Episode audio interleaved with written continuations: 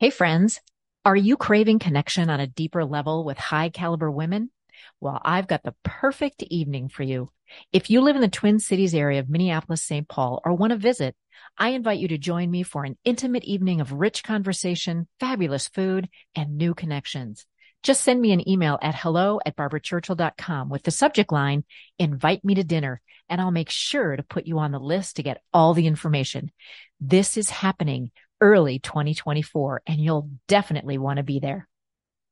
You are listening to episode 78 of Your Next Phase podcast, the one where I share how you can rewrite the negative stories you tell yourself. Welcome to the Your Next Phase podcast, a place for creating the self confidence you need to be your best self as a leader at work and in life. If you want to bring more authenticity, more boldness, more clarity, and more fun to your world, this is the place for you. I'm your host, Barbara Churchill. Here we go. Hello, hello. Welcome to the podcast on this Worthiness Wednesday. It is a crisp fall day here in the land of 10,000 lakes of Minnesota. And you know what? The leaves are turning into this gorgeous gold and orange and red colors. I mean, gosh, it is so lovely here this time of year. It makes me just want to hang out in my kitchen and bake apple crisp and pumpkin bread and pumpkin bars with cream cheese frosting. And I'm telling you, you can tell I loved eating in the fall. It's all that comfort food, right? And I've so been enjoying my evenings reading by the fireplace in my screen porch. It is so fun to build a fire and just sit in this cozy place. And I use my screen porch well into November. I've got a jacket, blankets, all the things, but I just love being out there with the fire. What do you do this time of year? I'm curious. Do you have any fall traditions?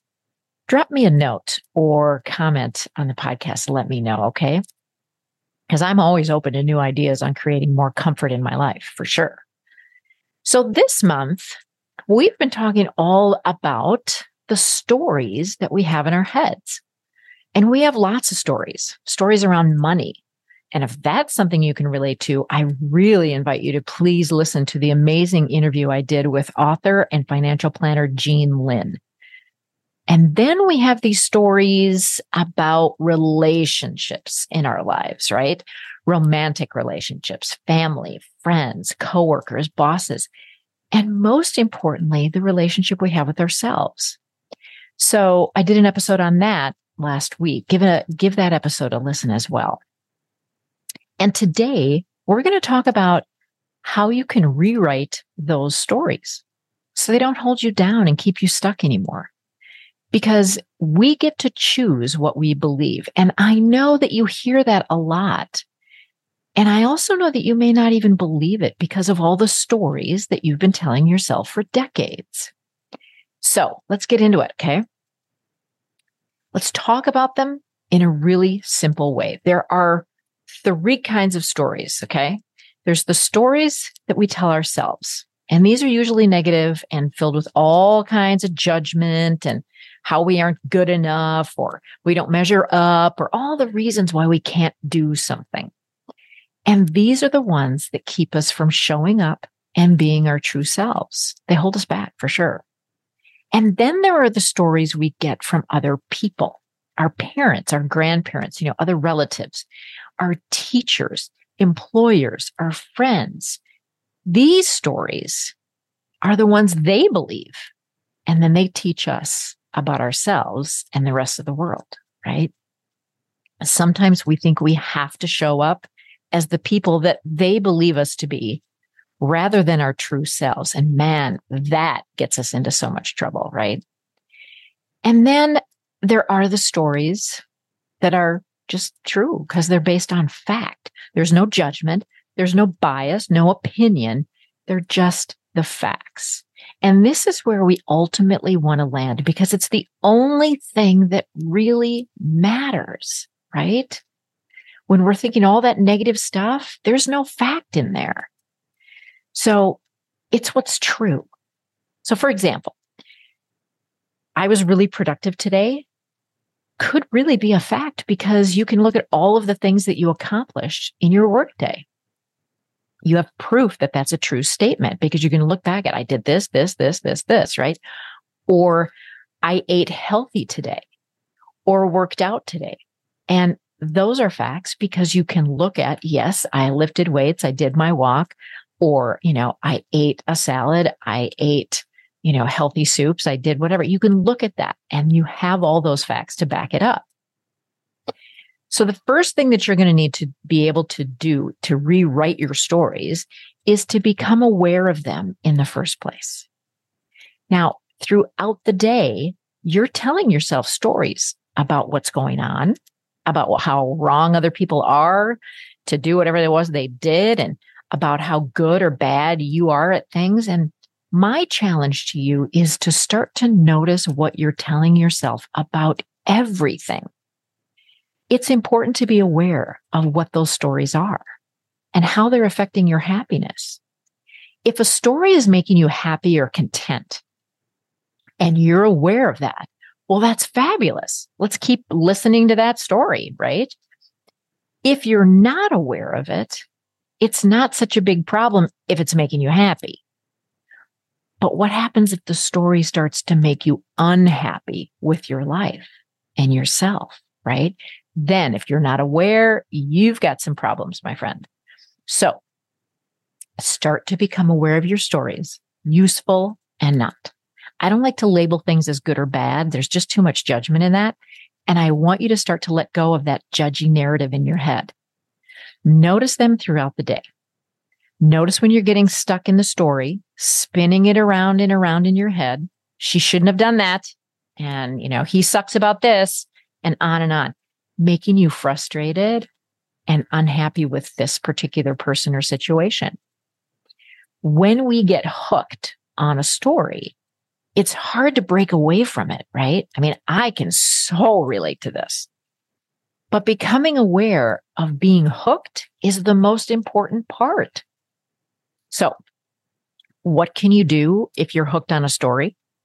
Well, it can be very difficult to break out of that trap. I mean, I know this because it happens to me all the time. I see the story, I'm telling myself, but it seems so solid and real that sometimes I just can't let it go, or I have a really hard time and I hang on to it for a while. So the first thing you can do is, is regard this as fiction. Okay. Think about this some of the best books are novels, right? I mean, novels are oftentimes fiction. Okay. They aren't a true life story. It's all made up. It's the creativity of the author. It can seem real because of all that great creative writing. But when you finish reading that novel, you don't believe it to be true. You believe you just read a really good book, right? It's something you're playing out in your head, just like a novel, these stories, right? With very real emotional results. I want you to see it as a fictional novel, not truth, and become aware of the physical reality of the world around you in that very moment that those stories are coming up. What sensations are happening in your body? Now, I want to remind you that this process can take time. This is not a quick fix or five easy steps to whatever. It takes time to practice noticing all the noise in your head, deciphering which are facts and which are the fictional novel narrative that you have running in your head. Because you can't change what you don't acknowledge, right? You have to be aware first. Now, the next thing you can do is not act on the story. And this is the hardest thing for me anyway even if you're caught up in it, that doesn't mean you have to lash out at somebody or run away to either be distracted or comforted. Just sit with the story. Notice how it's making you feel. Notice the physical sensations in your body. Notice that you're caught up, but don't act. Just stay with that awareness. And this can be so hard. I'm telling you. There are stories I believe that create this complete sense of urgency in my body. I mean, it's like I have the physical feeling that I have to t- act on it. I have to push through. It's like almost pushing me forward. And I know myself so well that I know when that happens, that I need to do the exact opposite of that. I need to just be with it until that urge passes. So the next thing is we got to journal on this, my friends.